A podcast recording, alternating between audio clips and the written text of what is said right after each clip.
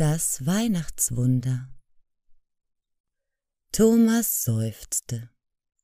Als er diesen Morgen aufwachte und seine Kajüte verließ, war er regelrecht entsetzt, als der Kapitän des Schiffes verkündete, dass sie es vermutlich nicht rechtzeitig bis Weihnachten nach Hause schafften. Es war ein einziges großes Desaster, dachte Thomas und setzte sich traurig auf einen alten Holzstuhl. Es war nun schon das dritte Jahr in Folge, in dem Thomas nicht zu Heiligabend bei seinen Eltern sein würde. Er liebte die Seefahrt.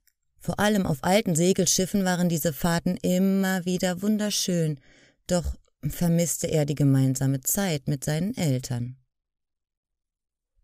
Wie schon im letzten Jahr waren sie in dieser Jahreszeit in Norwegen. Sie wollten dieses Jahr unbedingt die Polarlichter sehen. Im letzten Jahr war dies leider nicht möglich gewesen, der Himmel stets bewölkt und auch an wolkenlosen Abenden und Nächten wollten die Polarlichter sich nicht zeigen. Heute sollte es wieder sternenklar werden. Großartige Hoffnungen machte Thomas sich jedoch nicht. Als sie am späten Nachmittag in Tromsø ihr Segelschiff verließen und an Land gingen, war der Himmel bewölkt. Einzelne Schneeflocken fielen Thomas auf die Nase und er hatte beinahe vergessen, wie sehr er den Schnee in seiner Heimat vermisste. Schon wieder Wolken, dachte er, als er enttäuscht zum Himmel blickte. Schon wieder war die Wahrscheinlichkeit, das Polarlicht am Himmel tanzen zu sehen, verschwindend gering. Er setzte sich auf eine große Kiste, die am Pier stand, und holte eine kleine goldene Taschenuhr hervor, die ihm sein Vater letztes Jahr geschenkt hatte. Traurig schaute er diese an und dachte an seine Familie.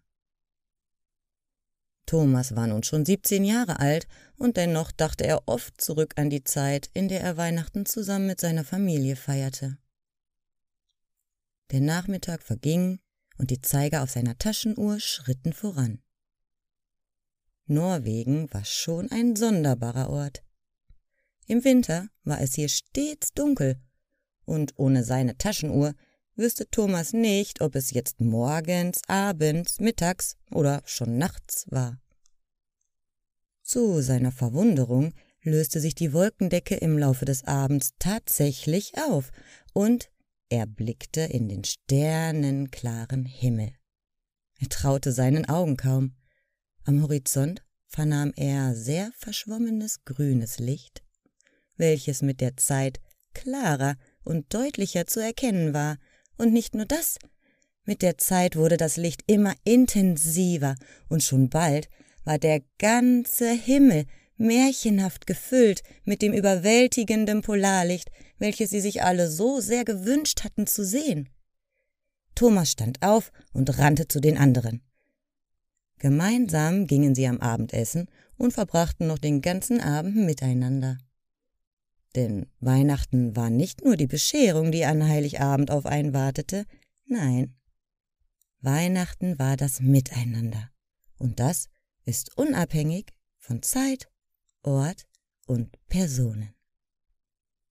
In der späten Nacht lag Thomas wach auf dem Deck des Schiffes und betrachtete die Polarlichter. Plötzlich sprang der Kapitän an Deck und reichte Thomas einen warmen Kakao. Verwirrt schaute er ihn an.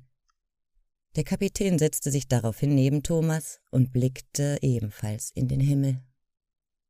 Die folgenden Worte sprach er ganz leise, aber dennoch so deutlich, dass Thomas sie verstehen konnte.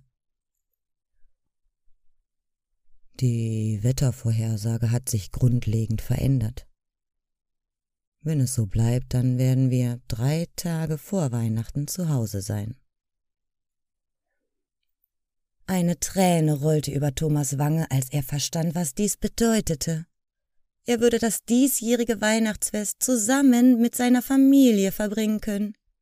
Mit Freundin, die er doch so selten im Jahr sah, und mit ausreichend Schlaf, denn den hatte er auf See selten. Er redete noch einige Zeit mit dem Kapitän, begab sich dann in seine Kajüte und legte sich, überglücklich, zu Bett.